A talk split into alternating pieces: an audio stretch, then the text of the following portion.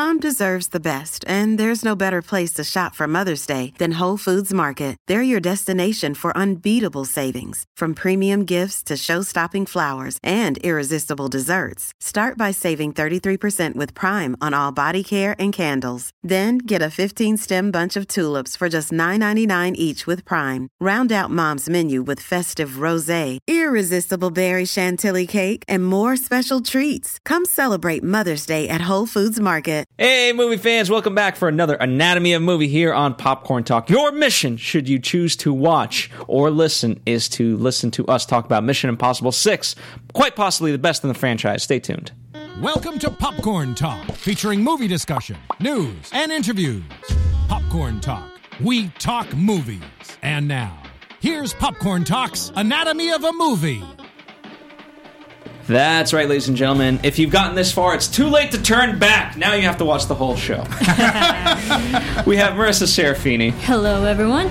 We have Dimitri Panos. Hey, movie fans, the fuse has been lit. That's right. Hopefully, it doesn't fizzle out. and in fact, creates a great thing. I'm Phil Svitek. As mentioned, we're talking Tom Cruise, Christopher McQuarrie, Mission Impossible, colon Fallout, MI6. Um, as we always do, we are not just a review show. We're an in-depth show that talks about the, the makings of all of this. We talk about the box office, the promotion, especially with a movie like this. Uh, the stories the story's okay, but the but interesting aspects is how they made this, um, and of course we talk box office numbers and also the reception of it. As I mentioned at the top, quite possibly the best movie. We'll find out who's saying that and who's not saying that, if we're saying that too. You can follow along with our rundown. It's in the description box. It's a little PDF. You just click that, and it's got tons of great notes for you. And lastly, if you couldn't tell, if you're joining us for the very first time, well, hey, welcome. But spoiler warning not just perhaps for this movie, but for all the MI movies. Mm-hmm. So be forewarned there. If you haven't seen it, please do yourself a favor. I know some of you guys like to listen to this regardless of having seen the movie. I highly, highly discourage that. Not discouraging you from ever listening to the show, but but just see this movie first before listening to us. Anyway, without further ado, let us get into overall thoughts. Marissa Serafini. Yeah, I was really Give us excited. your dossier. Yeah, I was really excited for this film. Um, I I really and usually enjoy the Mission Impossible films, and like they're really high action. I, I think the storylines are great. Um, I think Rogue Nation was fantastic, and I saw that so many times that when I saw the trailer for this one, I got even more amped and more excited for this one compared to Rogue Nation. And I think this was just as great. I love the cast, I love the storylines. I was really excited to see this, and it exceeded all my expectations because we know it's high octane. It just hit on so many levels for me. I really enjoyed it. I can't wait to talk about it. Awesome, Dimitri. Yeah, I mean, this is a series that has uh, that has gotten better uh, and and has revamped itself. You know, you had Brian De Palma doing the first one, John Woo uh, directed uh, Mission Impossible two, and then we get J.J. Abrams, Abrams. who sort of kind of takes it into in each one. So you had the Brian De Palma, John Woo's a different director than Brian De Palma, J.J. Abrams is different than the both of them, right? And he brings it, it you know, he actually introduces story elements that are relevant throughout the rest of the series up till now, right? Up until Fallout. Then you get Brad Bird. Right, a fantastic director, and then this Chris McQuarrie. eh, You know, this guy, he sort of knows his stuff, right? And he's he's the only director to come back to do a sequel, so to speak, uh, In and, franchise. and within this franchise. And literally, I think it's the best action movie of the summer it stands out from every action movie that you can see within the year or so because of uh, the stunts and because it's you really get the sense that this is Tom Cruise is doing this. And if I were to ever interview him, one of my first questions would be.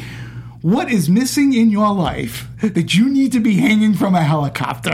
like, but but it lends a realism to this movie. Like we talked a few weeks ago about Rampage, uh, not Rampage. We talked about Skyscraper, fun movie and all. But you know that The Rock ain't hanging from a girder, like you know, hundred thousand feet up in the air. where Tom, Tom Cruise, Cruise is. is. And it lends this realism that this edge of your seat adrenaline uh, rush that you don't get. Uh, today, and this movie delivers. Right now, I'd have to say it's it's probably my my, my top two films of the year. Um, I remember seeing, and we'll talk. I know more about this, but at CinemaCon, Chris McQuarrie, Tom Cruise came out and they did a film 101 about the Halo jump. Yes, don't, don't, don't, No, no, no, no, you no, gotta no, give him a T. You Hey, it's Kaley Cuoco for Priceline. Ready to go to your happy place for a happy price? Well, why didn't you say so? Just download the Priceline app right now and save up to 60% on hotels. So, whether it's Cousin Kevin's Kazoo concert in Kansas City, go Kevin, or Becky's Bachelorette Bash in Bermuda, you never have to miss a trip ever again. So, download the Priceline app today. Your savings are waiting. Go to your happy place for a happy price. Go to your happy price, Priceline. Giving all the way the goods. I'm not. No, I'm not because here's the thing. They had me hooked on that, right? And that comes in the first 20 minutes of the movie. And everything after it is equally as is amazing as I was like, you, you would think the Halo jump would be a benchmark. It's not. There's more of this movie, and it, it was just amazing. I thought the twists were fun. One of them I felt was a MacGuffin, but I just felt from a story perspective, it was so solid and so fun. It was Absolutely. great. Yeah. Well, I'll summarize it in this way. I can't take credit for this quote. I forget who said it, but uh, one man's vanity has never been more beneficial for a movie. Because part of it, Yeah. in that way, every shot that's there is meant to showcase that this is Tom Cruise actually doing the action. And the movie's better for it because you see that, oh, it's Tom Cruise doing the action. And secondly, what I, what I appreciate most about this movie is that even though it's a little bit long, it takes its time very deliberately. Each action set piece, it's not believe it as fast paced and high octane as it is, it takes its time. Everything is very methodical and it just goes on. Each little sequence, most movies would cut right away and, and things like that. This just keeps going and going and really intensifies the action that you're seeing. So uh, each action set piece in and of itself could be a short movie. Mm-hmm. Oh, for sure. And I think that's the that's what makes Mission Impossible series like so iconic and so relevant just in filmmaking style because they have set a bar for action films. When you talk about what makes an action film, you like in it in the dictionary you would see Mission Impossible right next to it. And and I think that's why everyone enjoys it because they up the ante every single freaking movie and you're like, what else can you do next? Yeah, and, and, and and it's and again, it just goes to what do you, what, what's missing in your life, Mister Cruise? Why do you put yourself through this?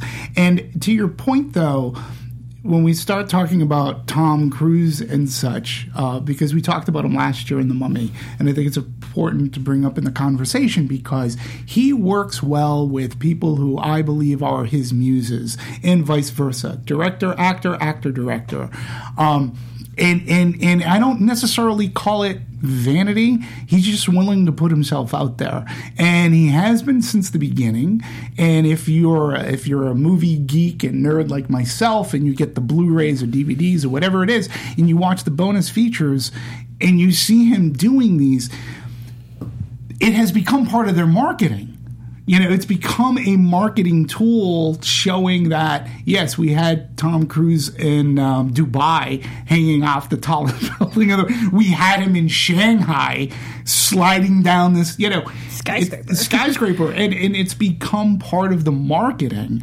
Uh, and it works because when you see it and you walk out of the theater when you're done, you hear people around you going, action was off the rails. The action was amazing. They're on their phones talking about the action, and it looks so unique because it's there's there doesn't seem to be a lot of blue screen involved. And what's great, what I do appreciate, and we'll see if they can keep up the pace should they choose to continue, pun intended. it, it, you know, we're getting these movies faster and faster. Certainly, from like the, the the shortest amount of time between two movies in the Mission Impossible franchise is this, mm-hmm. and not only that, we also this one happens to be the longest in the series, mm-hmm. and as we've mentioned at at this point, they didn't phone it in. It's not like oh, let's just crank out another one and call it a day. They they took their time, and in fact, the movie wasn't completed till July third, which is just a couple of days before the premiere. Right. And and like this the production was pushed a few months because of Tom Cruise's ankle breaking moment. And so like had that not happened, it might have been released earlier, even though they they had a set date for for this movie. But I mean, we could have gotten it faster. But I and I don't mind that it got released only three years later because it is this particular one, Fallout, is so tied to Rogue Nation. And a lot of the Mission Impossibles are very, you can say, isolated, um, very self-contained. In in the most part, you can watch whatever one by itself and enjoy it. This one does heavily tie to the last one. It does, but it's again starting with the J.J. Abrams when he introduces Michelle Monaghan's character, who's been a thread throughout, um, which has been fascinating because it's the movies somewhat hinge on them and they don't. Um, it's it's been it's been a fascinating, great franchise to watch, uh, and and to see it mature. And w- to your point, Phil, Chris McQuarrie in writing this, yeah, he, I did feel that he wanted to ensure that the audience was able to follow along. And he did it in that ex, that uh, sort of a, this exposition way that didn't feel like exposition. Took its time before it got to the next set piece. So by the time we get there, we know why we're there and we know what that mission, aka set piece, ha- what need be accomplished. So he sets up the barriers, uh, and that's really solid screenwriting. And again, this is the guy that you know, usual sus- suspects. This guy wrote. So Here's one of the things that just floored me, um, and because you you have the the Blu-rays and so forth, and you watch the commentary, maybe you've heard this part part of it too. When they're talking, this this is for um, the last movie, but they talk about it applying to this movie as well. They kind of just create these scenarios and leave blanks. So, for example, when they're like, "Hey, uh, we got to go do this," and he's looking at a screen, they'll fill the screen in later with mumbo jumbo as far as what the actual thing is. And they'll film whoever saying, "Okay, got it, we'll do," whatever that "will do" is, and then move on to. So th- th- they're and. As far as the script, they're just kind of writing it as they go, and I, I was just floored by this because the sheer magnitude that a movie like this exists, and yes, it's far fetched as far as its MacGuffins and what's the stakes of it all. But the fact that it makes any sen- uh, any sense whatsoever is a miracle and a testament to them being able to pull this off. Yeah, and you know, uh, just taking uh, what Marissa said a, a few moments ago about how this ties into the last movie, Rogue Nation. They also took great care to tie it into the very first Impossible, Mission Impossible movie as well. This is the daughter of Max, who uh, right now I forget who the uh, I forget who the esteemed actress was Vanessa that played Redgrave. Vanessa Redgrave. Who, this is the daughter of Max, who was in the first movie, and there was some great banter. And she, th- this Max, played a great part in the first movie. Um, some uh, amazing banter between her and Cruise or Ethan Hunt. So it's really funny how they integrate that little Easter egg and they tie it back to the original. And it uh, also shows this growth of Ethan Hunt's character as well coming into this because if you uh, Cable has had the Mission Impossible movies on, and when you look at him in the first one and you compare him to now, like how Ethan Hunt has matured in a sense. Uh, it's it's quite a fascinating franchise to watch from beginning to up to now. And Chris McQuarrie again, the way that they'll talk about, we need to do a Halo jump. Yeah, okay. All right, how are we going to fit that? How do we make it fit into? it's like they come up with the scenario. It's like, how do we fit that into a movie? Oh, well, then we got to do this, this, this, this, this, and then we get to there. you know, and, and, and, and it makes sense. I mean, out of all the things that they needed to pull off, the Halo jump was the least. Like, okay, you really didn't need to do that, but okay. But he wanted to. yeah. You know, I I feel like they could have just walked in somehow. It's like, is there an easier way to But make why? an entrance? Like, there, there's no excitement in that. Um, you know, that the Halo jump again. Like I said, I saw it in its rawest form, and I was still on the edge of my seat and learning how they did it. It was great. Seeing it fully realized, I'm like, wow, this is great. But then there's the helicopter scene at the end. let, us So- since we're on the Halo, might as well dive in there, and then we'll we'll backtrack a bit to the story. In. yes, indeed. So high altitude, low opening is what Halo truly stands for. You can also do high altitude, um, wide opening, but we're not we're not about that here. Marissa, give us uh, give us the intel on Halo. Yeah, so they had to do over 106 jumps for to to get like all the moving parts and like piece it together. But and the the interesting thing about the jump is also the cinematographer was he had the experience in filming, but not in a narrative standpoint. Um, he he the cinematographer that they used was actually like very experienced in jumping, but not experienced in storytelling. So they had to rehearse so many times just with the cinematographer to make sure he captured the, the actor movements and certain aspects of that just for the storytelling, let alone the actual technical aspect of it. But I mean, and it, it's cool because you really don't think of it for a Halo jump is like, oh, let's just jump out of a plane. No, not really. And they had to do a lot of it at, like during the film. It was like sunset time, Right. so they only had a small window during the day that they could film it.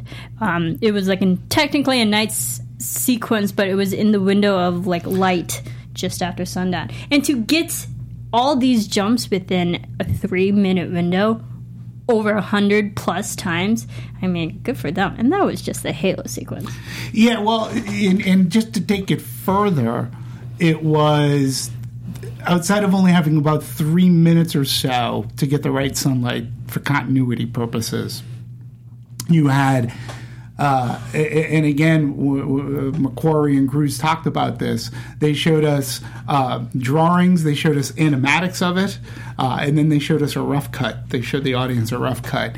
And the cameraman, as you were talking about, um, not only was it like precision choreographed. So the cameraman himself had the rig up on his head. Okay, so he could not see through the camera. And he had the controls of the camera in his hands. So he had to figure out, again, where people were and to keep them in focus he had to jump out of the plane first, backwards, so that Tom Cruise had to come within three, Three feet. three to four feet. There really was very little give in order for him to be in focus, to be in the proper focus. So it relied on the cameraman, it relied on Tom Cruise. They made a special rig so that you can see their faces because most Halo jumps, and we've seen Halo jumps before. Uh, Godzilla used a Halo jump. Yeah. Um, and they have a mask that covers your face. And they're like, well, we can't cover the actors' faces because we want this real. So Tom Cruise, and again, in his professionalism, he jumps out of the plane and is able to literally float, hover above his cameraman for just and be within that level uh, of three feet and inches, give or take. And he couldn't vary off, and then let the cameraman fly around him and let him go down. The brilliance of all this is that it looks like one right there. It looks like one continual shot, and then go ahead and they showed us each section through animatics uh, and how it was filmed, and it was just 106 times. It's amazing. And when you throw in the special effects, like which we never saw, and they were saying, okay, this is where the lightning strikes, like uh, when you see it and the lightning strikes and it that sound kicks in in the soundtrack, you're like, oh, I was still on the edge of my seat. And granted, all the Halo jumps were done after Tom had injured his ankle, so this was already like far into production. And just the the cinematography and the technical aspect, they had to custom design the gear Yeah. for Tom Cruise just for this Halo jump because they had to illuminate you know his face And- for the acting. And, and the same with Henry uh, and, and Henry Cavill, just so mm, us, the audience, can understand who's in, you know, who's who when they're jumping. So just to light it properly and the gear, because it is a true Halo jump too. One spark could have lit Tom's head on fire, and obviously that would be bad. So a lot of things went into just the Halo jump. Yeah, it was incredible. And, and when you think about it, too, that's 106 days of shooting. Because it was, they couldn't do multiple jumps in a day because of the sunlight. That's a hundred, that's almost a year's worth in putting about three minutes on film, give or take. That's 106 days of filming. That's that's definitely a long time, and uh, there's a good. It's not an exact quote, but paraphrasing, Henry Cavill said that nothing via Superman prepared him to be in this action movie. And you would think Superman flies. Well, no, he does not. No, he- He falls out of a plane, and it's not the same. no. So Craig I, O'Brien was the cinematographer for the Halo jump. Craig That's O'Brien, Craig yep. O'Brien. So uh, and and it pays off well on screen. Like again, it just it all j- just shows, and we've talked about this with other movies, but no other movie that we have talked about can really encompass and embody when you use practicality to film something. It just looks the way it does. Unlike you know, Mar- we talked Marvel movies, and they're great and all that, but you know, none of it is actually happening. blue screen. And also, I think the last film that we talked about were like real practical stunts, kind of to this level, but not as high. Obviously, uh, it was probably Tomb Raider because we we Mm-hmm. listed um, we we talked to how they had to drop Alicia Vikander into the water over Right. twenty times, Right. Compared to 106 times for a, a Halo jump. I mean that it does happen with real actors, but you think 20 is a lot, 106 is a lot. Yeah, and again, it just goes back to, uh, and, and like, hopefully we get to talk about this a little later, but I think it's the simpatico that Chris McQuarrie and Tom Cruise have. Because if you go back to movies like Jack Reacher, uh, which I think was their first film together, and you look at the car chase sequence, right? That was that's Tom Cruise actually driving that car. It's a real car. It's a legit car chase that that is not blue screened at all. Tom Cruise doing his own driving, which uh, in Rogue Nation there's the great great car chase scene that happened. you scene know, yeah, the motor motorcycle scene it, it, it's something that he and McQuarrie can work out. Tom Cruise knows how to ride a motorcycle. Uh, he was doing it uh, at least uh, since since Mission Impossible two, and they just ramp it up more and more and more. The car chase scene here is is is again fan. You, you're just weaving in and out, especially to the motorcycle it's crazy and not even necessarily having to use a soundtrack it's it's so ramped up and you're on the edge of your seat it's what summer movie going is about it's it's it, and you can tell the realism Absolutely. And in fact, I was going to say, I would love uh, a. T- Tomb Raider's Paramount, right? They Yeah. should do like some cross Yeah. collaboration of Ethan Hunt. And, Dude, how awesome would that be? Tom Cruise and Alicia Vikander? Absolutely. absolutely. Anyway, uh, there's there's my plug to Paramount. you want to make some money? Do that. There you go. All right. Uh, so let's let's talk about it. Uh, this is kind of the the first big, well, not the first big thing, but um, this is where the the fallout, the title of the movie, really starts to have a meaning because. Um, Lane, Solomon Lane, this, they're out to get him, and uh, you know it's never going to go easy. Um, we have the dream sequence, or whatever you want to call it, the fantasy sequence of how it's supposed to go. right And uh, just a little quick side note on that: uh, Christopher McQuarrie, as far as he went to the editor, because the editor's like, "We got to have some sound and something Right. in this," and he's like, "No, because that'll that'll give away the notion that it's a, a fantasy."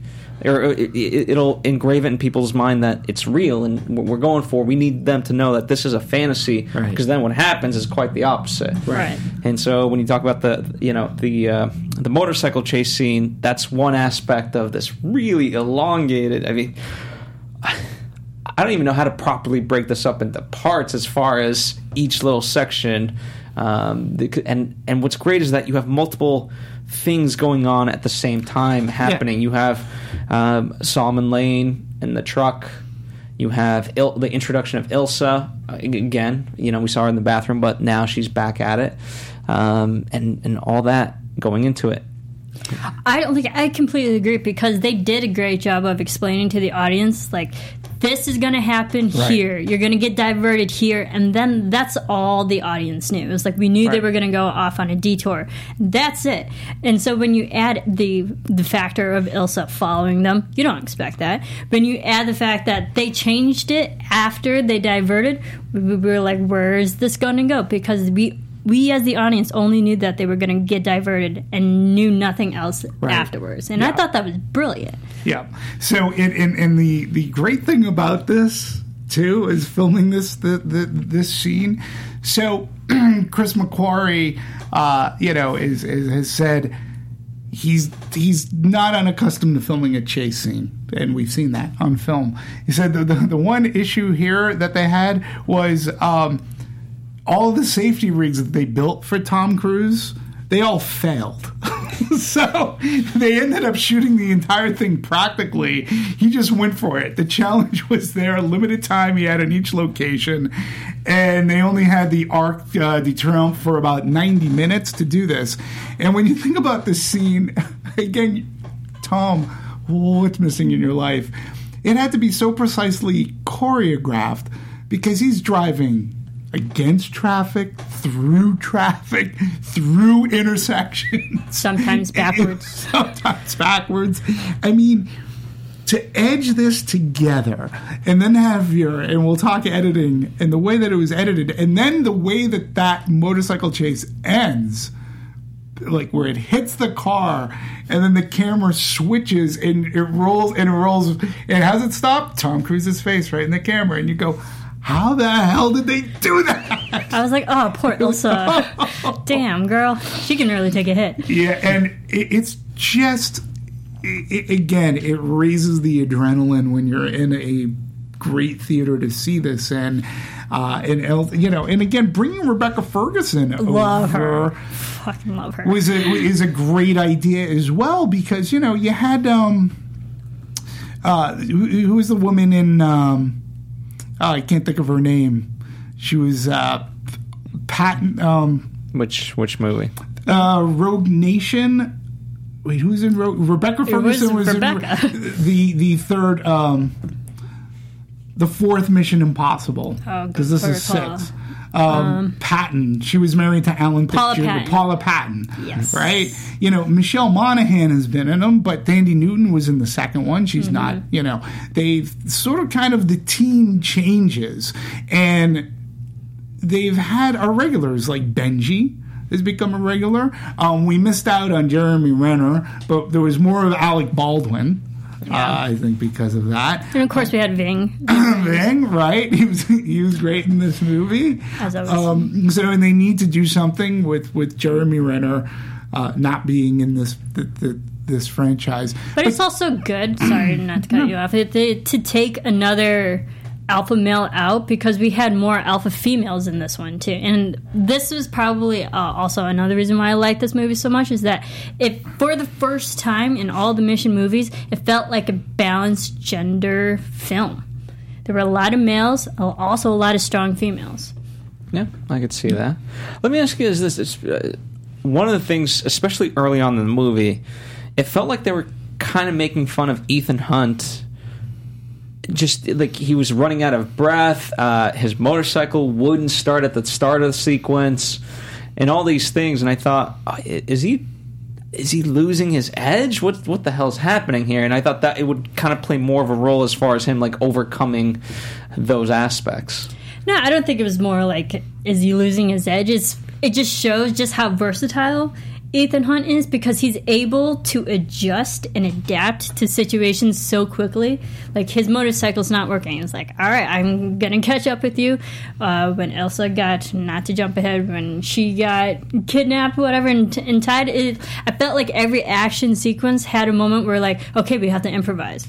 Just go, just go. Yeah, and I think that too that it it also uh, countermands the cliche, the, the the movie cliche where you know the hero gets on the bike And of course, it immediately starts. Hero's able to get a parking spot right in front of the museum. Of course. Uh, you know, this movie was like our hero's bike. He like the other guy goes off, and he's like, "Damn it!" and it ratchets up the tension because the pursuers are getting closer and closer and closer each time he's trying to ramp up their bike. I think it comes down to a conversation that they're having, and I think it's McQuarrie's skill as as building tension.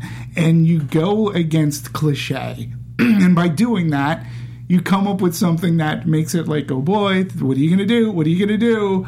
You know, it's like jumping. uh, It's like you need to take a left now. Why'd you stop? Because I'm jumping out a window. Oh, I didn't see that. Oh, I I'm didn't have it on 2D. you know, that scene, humor and great action, and we see Tom Cruise break his ankle, and yet he was still able to run towards the camera. You know, I mean, that's the level of realism that that is unique to this franchise, and I think to all action movies. In all honesty, again, when you talk about Skyscraper, which is an action movie, we know The Rock is in in a ton of peril. I'm not saying he's not 60 feet up, which if he fell, that could hurt, but he's not hanging from a rock or a cliff. Yeah. Well, one of the things I, I do want to also credit uh, Tom and, and whoever you want ultimately, but the fact that he's he's man enough to go up against a man like Henry Cavill is a beast, and you know that plays a factor into it because. Like you kind of look at him and, and, and he's towering over Tom and the normal action hero. It's like okay, this is your big, big badass dude, and oh, we support him at least in the traditional sense, like you, uh, and that is not the case deliberately with this. yeah. And I, I, I think that that's a, I appreciated that aspect of it. Yeah, and, and for Henry Cavill, too. I mean, so he's played the Man of Steel, right? Ironically, Oh. replacing Tom Cruise in that film. Yeah, well, so yeah, and he like we, because he's Superman. He's big. He's larger than life because he's Superman. This movie here, I think, really showcased his brawn because you know, that fight scene in the bathroom. Again, one of those brutal hand to hand things. And they were both getting beat to death. So when Henry Cavill is able to get back up, and you can see that he's that he is bigger than Cruise, but when he does this, like, all right, I'm back in like I'm back in the ring, and he does that, you're like, oh, it's on, and you believe him because of his. He really he's a really brawny guy. He's And he did that. Uh, he improv that moment, and they're Did like, he? "Oh, damn!" the fist pump. Well, the thing is, Henry Cavill, he said in interviews that for Superman, it's more about the physicality.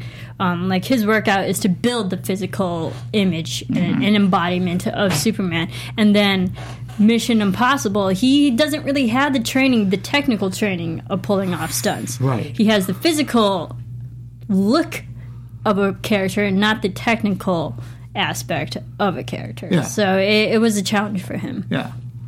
Well, he pulled it off. Oh, he pulls it off. Mustache and all. I think yeah. American accent and all. Yeah, I think he did a really, I think he did a really amazing job uh, here, and I don't think it was a risk for him. Like spoiler, I mean, him being the bad guy. Number one, I I, I believe because you could see that coming about a mile away. the moment he swaps out the phone, right? Mm-hmm. You know that he's this guy if people are going to complain about that, my argument against that is, you know, that twist really isn't the important twist of the movie. I think you're meant to figure that out early on. There are other twists that happen that are brought up that are far larger and have bigger implications. Like who, like b- because he's the he's the main obstacle that Cruise is going to have to get by at the end of the movie, and it's proven.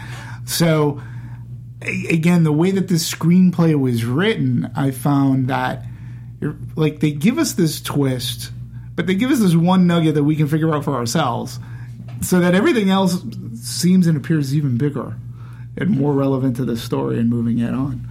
Yeah, I mean, the, the, the whole crux of the movie works on this idea of dramatic irony. Like we know what's we know the mission, quote unquote. Just like we like, you know, we'll get to it, but like the last action set piece, we know what needs to happen. How the hell is it going to happen? Right. and that's the fun part of of, of it all. Um, truly. I also want to talk about um, just take a quick moment since we're kind of on the twist and turns.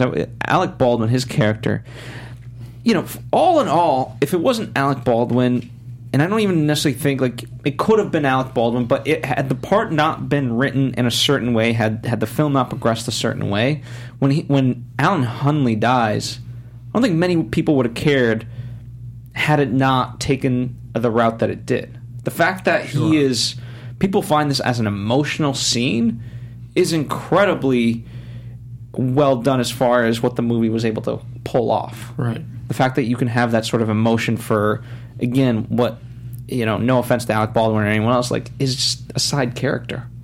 Yeah, and, and I think they did a good job with the, the establishment of Hunley. I mean, we've seen Alec Baldwin in the other movies, but this this movie like quickly starts off his character in this film that like you're here, we're we're still together. You're the reason why you know you're still part of um, Mission Impossible and all, and all that. So like they established that emotional, personal connection with each other. Like we're in this together. I trust you. And then when we get the moment where he dies, it's like, oh yeah, they are actually they've gotten to such a personal, professional level with each other that it, it hurts when you see his character die because they got so close. Yeah, and don't and, and we can't forget too the way that the that that Alan Hunley character was was brought up. He was supposed to be closing down the MI series. Okay, so he was looking for reasons to do it, uh, and it was through Jeremy Renner's character. forgive me. Um, that Hunley was able to see what happened. So at the end of that movie, Hunley's on board. He he understands it, and so he even goes to the to the inquiry and says, "We need them. We need the MI. We we need them. The IMF. For, we need them."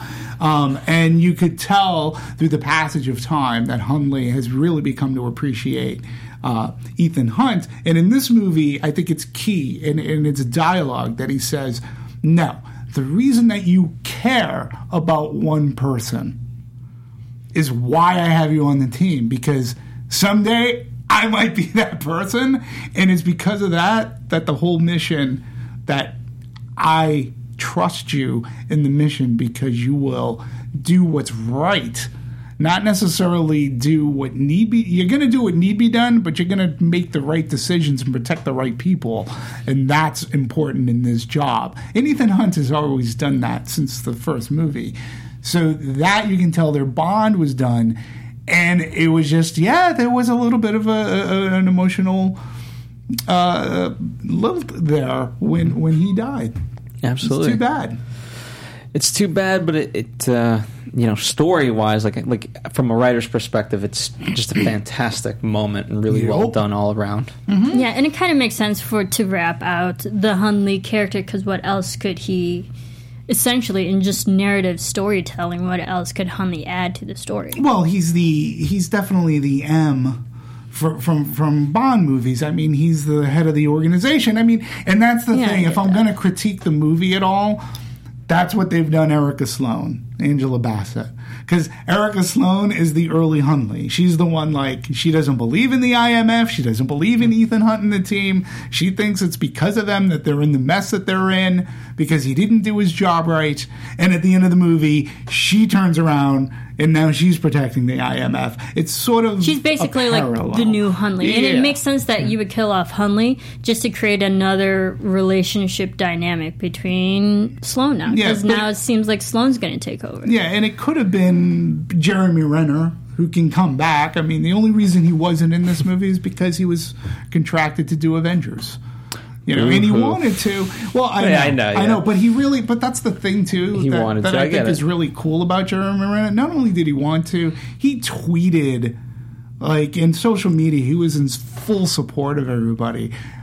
I wish you guys the best. Wish I could have been with you. I mean, that that to me, there was no sour grapes there on his end. You can tell that he really respects that cast and crew and being a part of it. So hopefully, in the next one, he can be in a part of it. I'm glad he wasn't in this one because, from what I understand, he was going to die. That character. Had he been in it, and he would have died early, and I would have been like, no.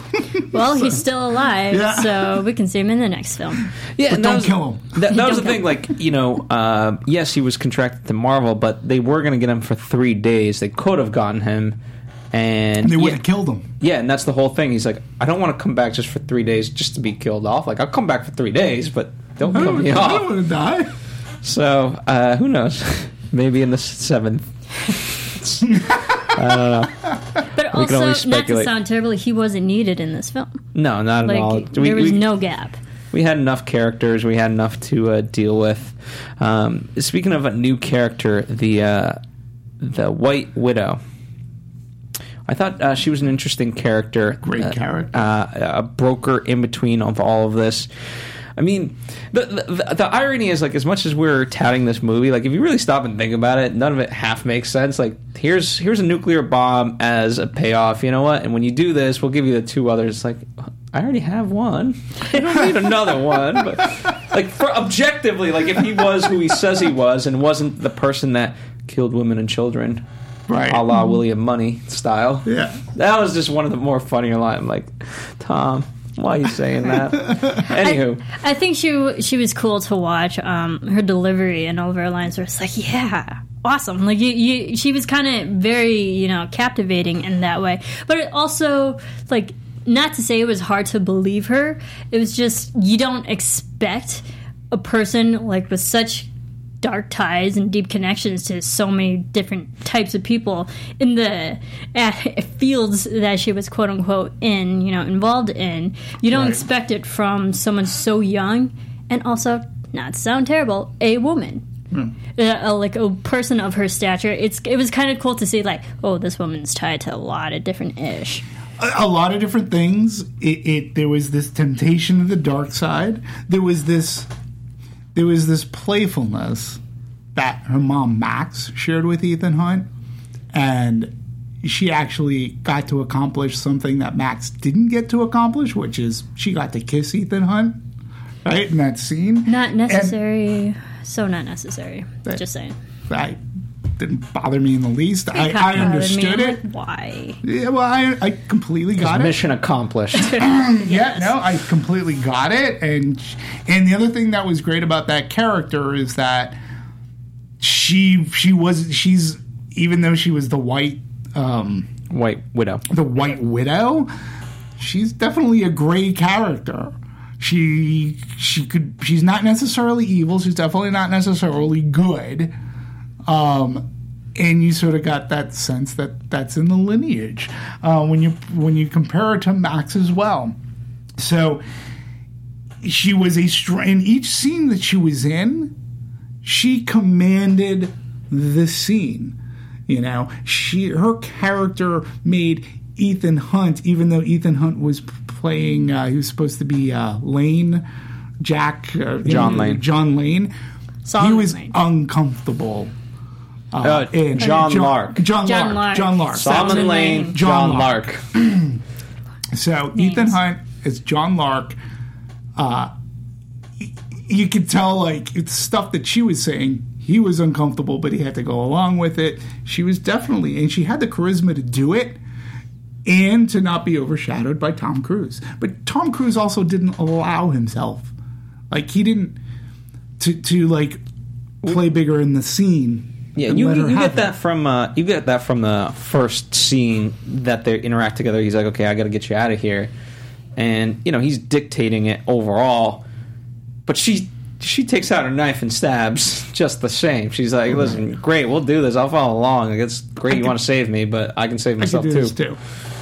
So, um, ab- absolutely, Yeah, she was a fantastic character. Um, she is. I, you know, I kind of want to start introducing um, Michelle Monaghan's character from from this perspective, right? One of the things, there's so many ties to all the other movies, in particular the fifth one, obviously that we've been talking about, but yet they do a really good job of, even if you've never seen any other Mission Impossible movie, they reset things for you and introduce things exactly when they need to. With this one in particular, it's like, okay, hey, uh, you know, Ethan Hunt, if he really cares about you, probably shouldn't be in his life because it kind of gets in the way of his job. Here's what happened to the last wife, and so you know that that comes as a great moment. And you know, anyone who's seen any other movie before will know. Oh, she's probably going to come back.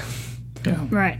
And I think it was so interesting too because it has been more than 10 years since the third one. I totally forgot Ethan was married. Honestly. So when we saw Michelle Monaghan, I was like, oh yeah, that's right. Shoot, what are you doing here, woman? Get out because you might get hurt again. Yeah, but she was also in the very end of, uh, I think it was Rogue Nation, when they're all in San Francisco. Not Rogue Nation. Ghost Protocol, I think. Was it Ghost Protocol? They're all at the bar in San Francisco.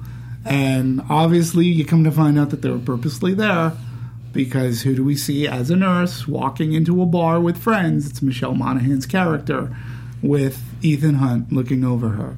So Ethan Hunt is, in, in her character though, has been a part of like Ethan Hunt's protection of her through the movies.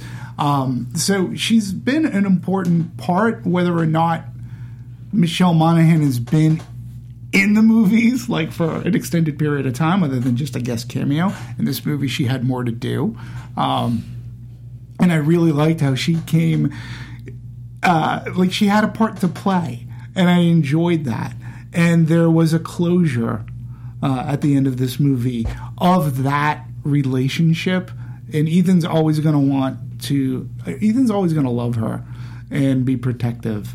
Um, but he's happy that she's outside of this danger. We'll, we'll backtrack, but uh, the, the sort of wink from her now new husband. Do you think it was a like, hey, I- like I get it, I know what you're really up to, and it's cool with me, or he's just like really just that oblivious and giving him some sort of wink? You remember the, the moment? husband? You, you remember the moment I'm talking about? Like, they they he, he finally uh, Ethan Hunt goes off, and uh, he's like, I forget what he says, but it, it's just basically a. f- it might as well be the stupid like keep up the great work, doctor. Right. And it's like, like okay, okay, like I'm just saying that as like complete sarcasm because I know it's complete BS, but I'm totally fine with it. Like again, from the character perspective, that's what he's saying, not me as the audience member. and I laughed at it. I was like, ah, good for you guys. I think that also just plays with the dramatic irony that the audience really knows what Ethan is. right. And that and Wes Bentley's character didn't. I I give him more credit than that. I don't think he's that dumb. Oh no. Yeah, I mean, he, he comes off. Well, number one, it was I was like, hey, I know him. I haven't seen the, who Wes Bentley. haven't seen him in a while, so it was good to see him in this kind of a role, and he was having fun with it. Um, I I think that he knew there was a history between. I don't think he knows exactly what Ethan Hunt did to save all of their lives, but I think he knew that there was some history there, and th- that could have been the wink. Um, but I loved how again how it wrapped up because we get there was this great scene where we don't know what was said when Rebecca Ferguson whispers in Michelle Monaghan's ear Yeah, what was that? and you know they go need to off, know. and and I thought that was brilliant because I don't know what was said, but it was something that that that necessitated it being whispered, and who knows, maybe it would be I'll take care of him, I'll do that, whatever, and like there was there was an acceptance, and it was like Rebecca Ferguson's character Ilsa saying you know what? I I I really do care for Ethan, and I know that he's always going to care for you. But I'm, you know what? I'm going for this. So Absolutely. I, I, I like need it. I like that. I need answers. We need another film so we can have Michelle Monaghan Just learn back. to lip read.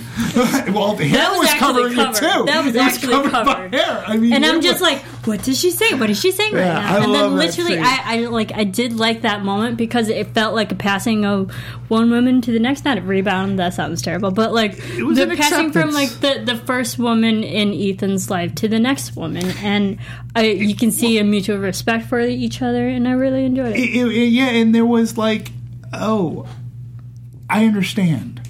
Like, I understand why he loved you. I, I get it. And I think it, was just, it, to me it was a great scene. It's the opposite of women being catty with each other and jealous and all the stereotypical bullshit that has just been portrayed hundreds of times and it's just Yeah, completely exactly. unnecessary. And, and they still needed to keep the facade up as well. But I think it was just really good. And it was just nice. And I don't know what was said, but it, was, it could have been I'm going to take care of him as he watches you. I will watch over him for you, or whatever it is. Something like I found it to be very. I'm nice. putting a hundred bucks that she said, Do you want a Kit Kat? You want to have you want to have drinks after? they But it was just interesting from the whispering to literally Ilsa going up to to Ethan, and then there there was like that physical exchange and the look at each other, like, what is happening? What is happening? I ship it. I totally ship it. Yeah, I, do. I'm usually, and I've said it on past anatomies that I'm not one for the the whole older man, younger woman dynamic, like in the age gap, because Tom Cruise is 22 years older than Rebecca Ferguson. Just saying. Just a number. But the I, I like the characters, both Ethan and Ilsa, so much, and they are equals to each other.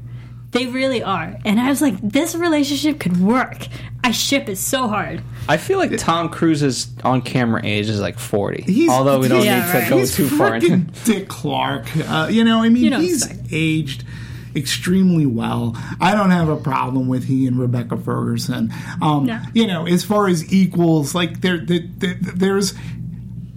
They're they they're each equally strong characters to the extent that I would go like he can fly a helicopter like even they don't know to the extent of what Ethan Hunt is able to do and that's why like when Tom Cruise ever decides to bail on the series, right? I don't know who they fill it with. Because as much as I love Rebecca Ferguson, she's not going to do the stunts that Tom Cruise did. And I really do think that's an important aspect of these movies. But I like how they've set up this relationship, starting with the last movie and showing that she is a strong woman. She can take care of herself.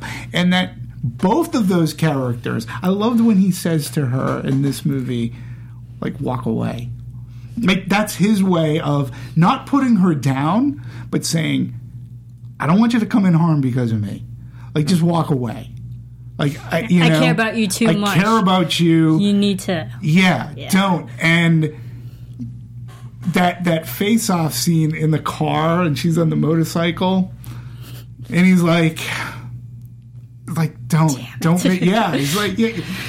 and again I, I think not enough is talked about fine acting in an action film but the expressions on faces said so much more than words could Right. and that scene too i thought was great and it was played off fabulously by both actors But it also shows like why they are equals to each other because he will literally run her over.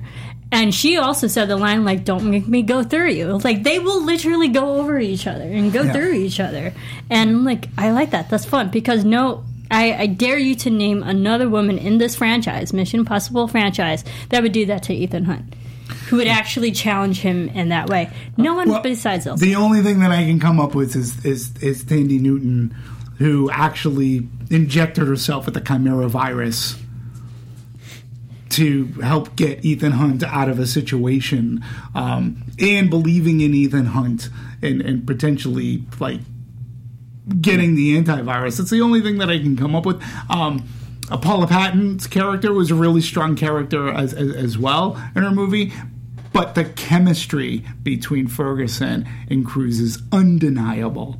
Really, So truly good. is. It really So is. good. It's very undeniable. And it, and what I will challenge is, where in an action movie do you have this kind of chemistry? I mean, you know, this isn't Meet Mr. and Mrs. Smith or, or um, whatever that movie was with Brad Pitt. Mr. and Mrs. Smith. But, but the chemistry here really evolves the story, and it actually moves it along. It's not cliche, and it works. yeah. Well, I, I want to talk about the you mentioned the helicopter scene, so I want to talk about that. That's our sort of final action set piece, and a couple factors going into it. Number one, there was a very deliberate decision. Like, okay, we're not just going to let Tom Cruise be the climax of the movie. We have to have other elements as well. So uh, Benji and Ilsa, they get their own little section. Um, why we've been calling her Michelle Monaghan. Julia, is her character Julia. name. You have Julia and Luther. Luther. Luther. I was gonna. I forgot his character name. We have Luther and her disarming the other piece, uh, and then of course we have we have Ethan uh, going up against uh, the real John Lark now, as we learn. And so you have all these elements kind of playing together, convoluted maybe, but nonetheless everyone has their part to play. Um, and going into it, uh, Uh, from my understanding, Tom spent a year and a half learning to helicopter pilot to pull this off.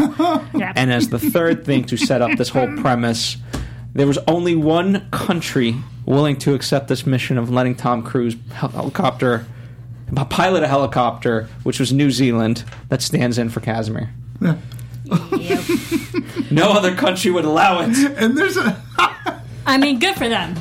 now they're in the credits. sure. But also, just uh, on top of Tom getting his actual helicopter pilot, I mean, we know he's a flyer. Like we, we've known that for years. But to now be able to fly a helicopter slash act slash just fly, you know, just do Right. whatever he, he can in a scene is like you applaud him in that way, despite his personal crap that a lot of people don't like. But him as an actor, as an artist, what the hell? I mean, who else does that? No one. Really? No one. Good for him. Well, I say good for him, but again, it just goes back. What is missing in your life, sir, that you need to fulfill this? Like He wants this- to this entertain crazy- audiences. Well, I get it. Literally, And he's gonna die I- I- during a movie. He could. And here's here's a funny thing, and and, and, and perhaps you already know about it. I'll, I'll say it for the audience because maybe you haven't heard about this. So the scene where he's literally hanging from a helicopter. Okay, uh, and he's on the the net. We'll call it. Mm-hmm. Well, Rebecca Ferguson and, and, and Simon Pegg were watching. They weren't in the scene, but they're watching. They were this. drinking coffee. and they were and they were now, and While they I was know, filming, they Yeah. literally said they were like, "I was drinking a double espresso." yeah, and they know how nutty Tom Cruise is and doing his stunts, his own stunts, and he's climbing up, climbing up, but they didn't really know about the scene. And so when he fell, their initial thought was, "Oh, it's over. We're done. He's dead. Oh my god!" Like he just like they fell. They didn't, see the harness. they actually had, they actually were like. Our careers are over. The it's- he's dead. They're like going, "Oh my god, Tom! It finally caught up with you." And like, it's shocking because I would have been the same way. Well, it see looked that like he died. No kidding. It looks like he Who falls and hits and still alive? No one. And, not one only that, them Tom is Cruise. holding on. Well, one of my favorites is like he was very conscious. He's like, I got to make sure I face the camera. I got to make sure I Yes. face the camera. Like he's out of all things he's Yeah. worried about, got to make sure I face the camera. Well, yeah, it, well, that's in a plane sequence, but falling and then grabbing the net, and they don't see him. no, but you also notice that Yeah, he is he's he's, looking- turning to Yes, the camera absolutely. deliberately. And in and the Halo jump, same deal too. I have to come here and I got to look around, but I got to be conscious of my cameraman. It is quite. He's cognizant about that. So when you're talking that helicopter scene, number one, I actually do think that flying through those caverns, like you know, the, the, the, like the the river there. I, I think the look of peril on his face is real. I mean, I really I think he was die. like going, "Oh shit!" like, I gotta, what am Pull I up. doing? He's like, "Yeah, I do it." you know. Uh, but he, he- look, God bless him. I hope he never dies making a movie. Um, He's going to. And I think that's like I'm pretty sure that's how he wants to go out. but yeah, it's just. I know that he and Chris McQuarrie talk about this. They, they talk about it a lot about, and they do take the time to to, to ensure that this is going to work. But it's a stunt, breaking an ankle. Uh, you know, anything can go wrong. But again, I think it works with um, when you're talking about Tom Cruise and the realism and and him uh, interjecting ideas. We we talked about this in the Mummy. I don't think he's ever going to work with. Uh, I think it was Kurtzman, whoever directed the Mummy. I don't think we'll see him work with him again. We'll see him. We definitely know he's going to work with Doug Liman again. They did uh, um, Live, Die, Repeat uh, Edge of Tomorrow. Edge- uh, they did uh, Made in America, which is a really good movie. He does his flying. We talked about that here. He d- he even did his crash landing, right? These people are his muses. Uh, he's working with this uh, Joseph Kosinski again, who we worked with on Oblivion, and he's making Top Gun Maverick. Uh, there's something about he's come a, a, away in his career, and he's worked with so many directors in his lifetime, right? In his career so far, but these people they entertain his ideas. They help bring these ideas. I don't think that Tom Cruise is like forceful. I think in The Mummy, remember we talked about Tom Cruise was getting in the way of things. I don't think I don't think he was. It just was perceived that way. yeah, well, I just think that when he's working with McQuarrie, Liman, or Kosinski, I think they're again. I use that word simpatico. They they they they communicate in a way where they want to make that where they agree upon the vision, and how, hmm. like Chris McQuarrie never says no because I want to make the best movie and show you something that you've never seen. His challenge was in this movie, how do I make it look different? Because that's one of the reasons why they've always brought in different directors to give it a different visual sense. And so they they made this movie look different than the last movie, you know? Eh, Well, in particular, in that helicopter scene, Yeah. In every other movie, the dropping of the cargo net onto the plane would have been the aha moment, and everything would have been because it, it, it's just such a simple thing of like, oh my god, he pulled it off, he timed it so well, and the fact that this just falls in the water, it's like, crap, I got to think of something else, Right. And then he's like, I just got to crash into them. Yep. What else have I got? Yeah. So you know that, and it's and when we talk about elongating the action sequences, that's a way to do it in a way that forces the hand of our protagonist to be like, I gotta, I gotta really one up this. Right, and I liked the you could call it a running joke of like, how are you going to get the remote? I'll think of something. Right, like I'm getting it to it. And that I'm was- making it a plan. That, and that was like, well, what do you plan to do? I, I don't know yet. I'm working on. It. I'm it. working on it. wait, wait, wait. You hope that she's never met this this um, Lark character before? Oh, yeah, it's all I got. you know, he goes with his gut. Sometimes it works, sometimes it doesn't. And you're right, Phil.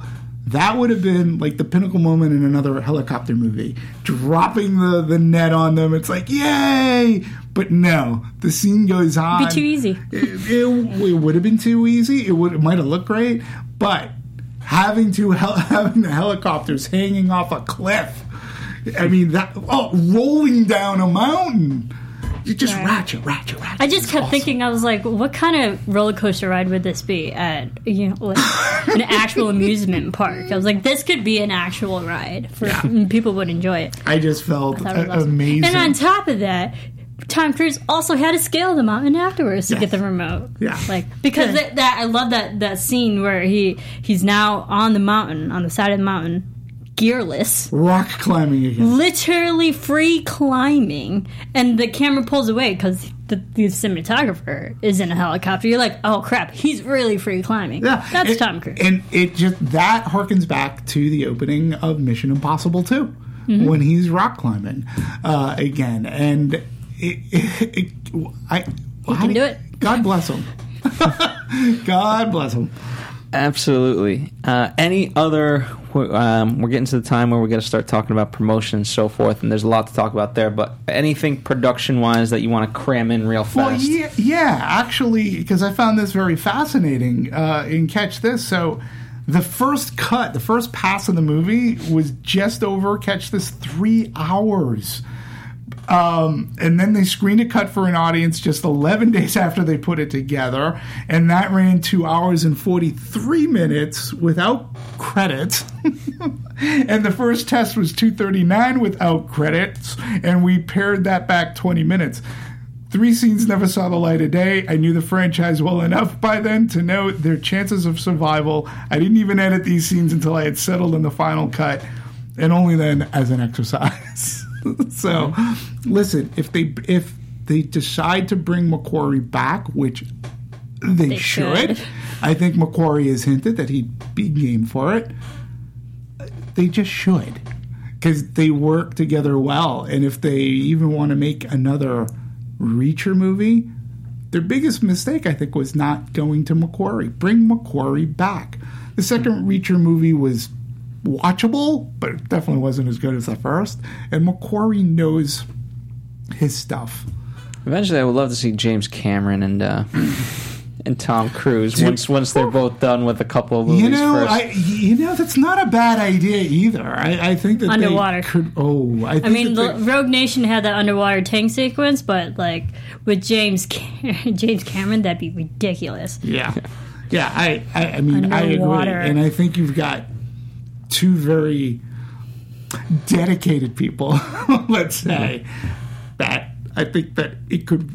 Again, they would be like, "Oh yeah, well, what if we did this?" And the other guy would go, "Great idea." And what if we added this? Uh, it would be they, it would be such a display of one-upsmanship. Yeah, It would be great. fight sequence underwater.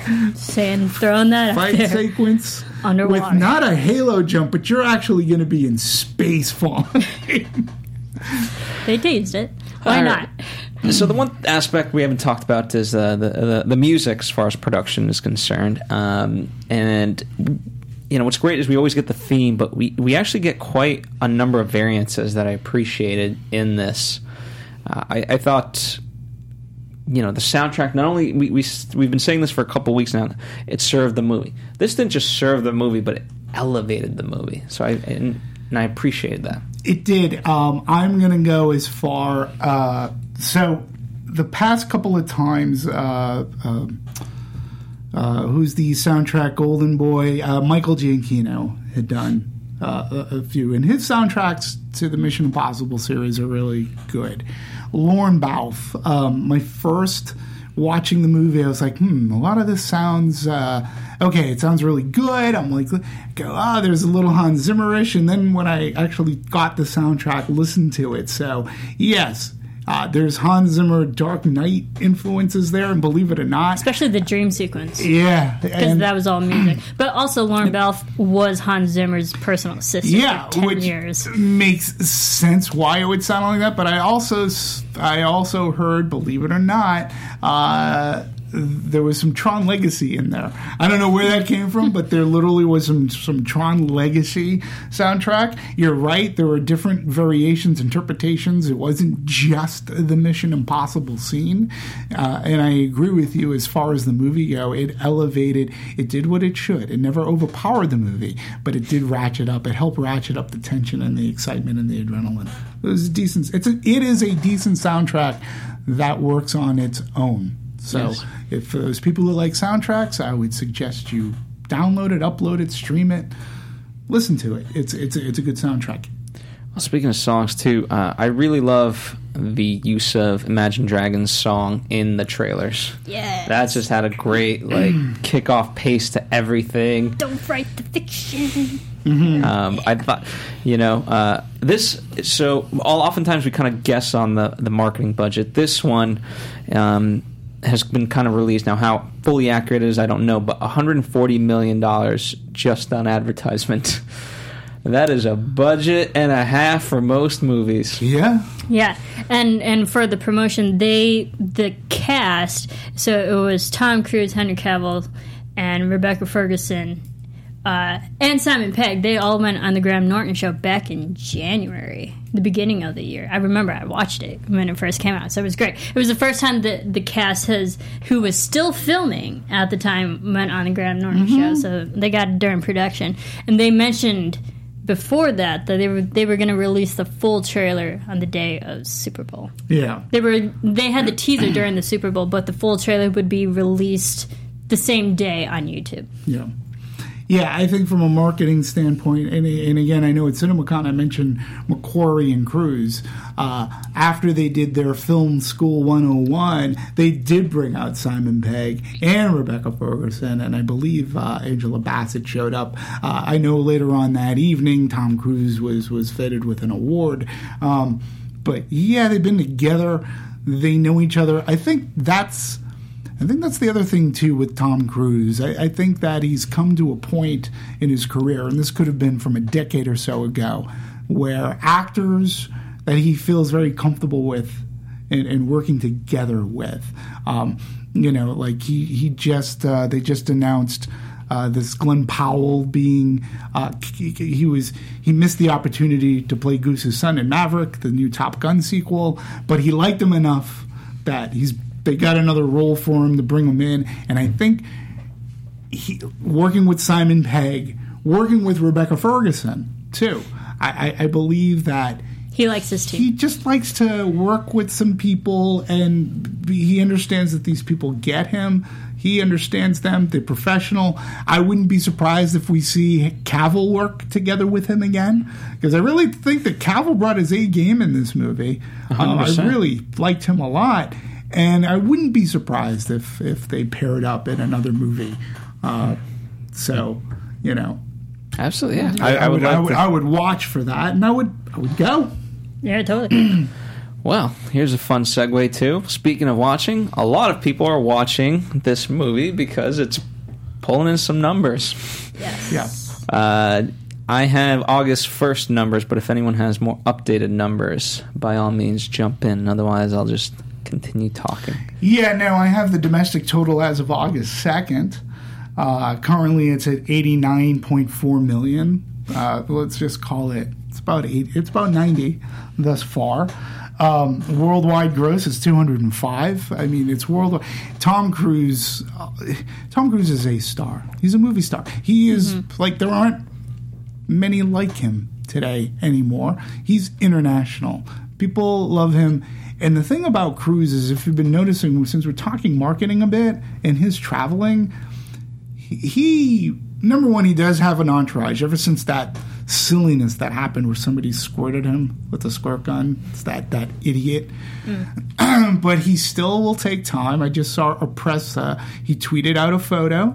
Uh, I, I think it was the last premiere that they're doing, so he can get to go on vacation. But he took pictures with the crowd, and he was smiling. And he he is a showman, and he will promote your movie, uh, and he'll go all out to do it. Like he doesn't just stop. Some people don't like to do this. He rallies behind his movies, and I think that's a plus. And I think that's what makes him an international box office star. Right, and this movie was also released internationally first. Yeah, Like, U.S. wasn't the first country to get it. Yeah. We were So mission it, last. yeah, it makes makes sense that the foreign numbers would be actually be bigger than U.S. because they got it first. They had it two weeks earlier. I'm guessing, like, you know, we do a percentage breakdown. I wouldn't be surprised if it was like 75% international. Like, when it's all said and done. Yeah, but th- thus far it's about 56.5% in in international gross, uh, 43.5 domestic. Um, you know, it's the highest grossing Mission Impossible, opening weekend gross Mission Impossible movie. Um, and again, I do think that that's towards the marketing. They found the niche in which to do it, but then they deliver the goods. It's not just one scene because they will focus on, say, the Halo scene. And I think it's brilliant because the Halo scene comes in 20 minutes. I said this on the top. There's a rest of the movie to go through. And those scenes rival, it's not better than the Halo jump scene. Like, you think you see the best, and it comes at the beginning of the movie. And I think audiences are attuned to that. And when it delivers and delivers strongly, you can hear the people talking about it exiting the movie theater. Yeah. It's great stuff. It's mainly because they're playing our show on their phones. Yeah. So they hear us. yep. Uh, well, I mean, A on Cinema Score, 97% on Rotten Tomatoes, 92% audience score. So across the board, you are correct. Everyone is talking about it in quite a positive manner. Uh, I was hard pressed to find any sort of negative review. Uh, the only one that I found was The Guardian said, There isn't as much humor in the dialogue as before. And I disagree. that- I'm also like, do you really like? I don't go to see Mission Impossible for the humor. This is not a Marvel movie. I, I'm, I'm good without the humor. and it's also the highest if you're going by Rotten Tomatoes. It's the it's the best reviewed Mission Impossible movie of the entire franchise. Good for it because it deservedly. And it's the Is high. but it's the sixth movie in this series. The sixth. You know how like difficult that is to accomplish where like just to keep just to keep making good movies. Like just to keep movies that might get in the 85 percentile on Rotten Tomatoes could be it's extremely difficult. If this is a knock on Tremors, I will not hear no, it. no, no, no, that franchise no. is fantastic, and the sixth one is right up there. It's not a knock on Tremors. I'm just saying, like, this is the sixth movie within this series. And at its sixth, it's getting its best reviews ever. And when you look back at the other movies, they didn't get rotten No, no, no, Yeah. no. ever. Yeah, you can't say that for Fast and Furious. No. Yeah, and I think Critics- that's the good thing with Mission Impossible. You think with the the era of sequelitis that we have, that y- people might get tired of this. And this mo- this franchise has been out for 22 years as of this film. Yeah. You think people might get tired of it? No. They haven't. The fact that that it's gotten even higher ratings, more money, they're doing something right. and it survived dare i say it it survived tom cruise okay so after the second one in between the one that that that jj abrams uh, directed um, there was the period that some people will call Tom Cruise unhinged, where he was jumping on Oprah's couches. I didn't really, I could care less if he was jumping on a couch saying how much he loved Katie Holmes, but whatever. I don't care because I don't, what he does in his relationship, fine. What are you giving me for movies? So I know that there was even trepidation, and part of the reason going into Mission Impossible 3 was to try to resurrect this career because it was in a tailspin because of all the mishigash that was going on with his life, his personal life. But regardless, who cares? He bounced back quite well because between that, he not only had Mission Impossible, I think Tropic Thunder may have fallen in there. He did Collateral. The guy's done Did a lot of- Valkyrie. Yeah, he- There was also Knight and Day. a- yeah, he did Knight and Day. Um, and then he kept on coming back to the mission movies. The mission movies, in a sense, were the movies that were revitalizing his career. But even when you watch movies like Made in America, he's never afraid to take a role that might not paint Tom Cruise in a bad, bad light. He'll take a villainous role, saying collateral. He's been able to accomplish with other uh, what other actors like say Harrison Ford. When Harrison Ford was in What Lies Beneath and he was the villain, that tanked his career. People did not want to see Harrison Ford like that. Tom Cruise, he's been able to accomplish that and get away with it. But he's a really solid actor, and I think his career is he's continued. He's going to continue to be a star. Absolutely. Well, we've talked a lot about the movie. I'm sure there's plenty of other stuff that we could talk about, but that's what the comment section is for. We get to expand upon the conversation. Hopefully, we've given you enough to at least digest for now. Um, thank you guys, as always, for for tuning in with us and. Uh, and all that. The mission is about to be over. The final things that we have to do is let us let you know where you guys can send us further missions at Serafini TV for Marissa That's right.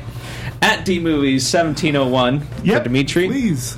I'm at Phil Svitek, and of course, this is at the Popcorn Talk. Uh, we are.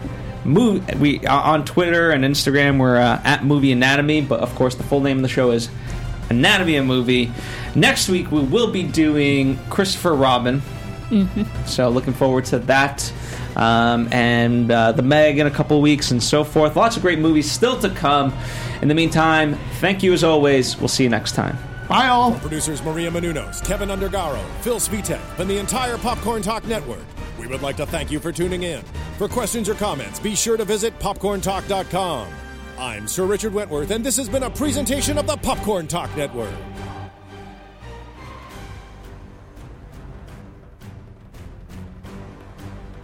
The views expressed herein are those of the hosts only and do not necessarily reflect the views of the Popcorn Talk Network or its owners or principals.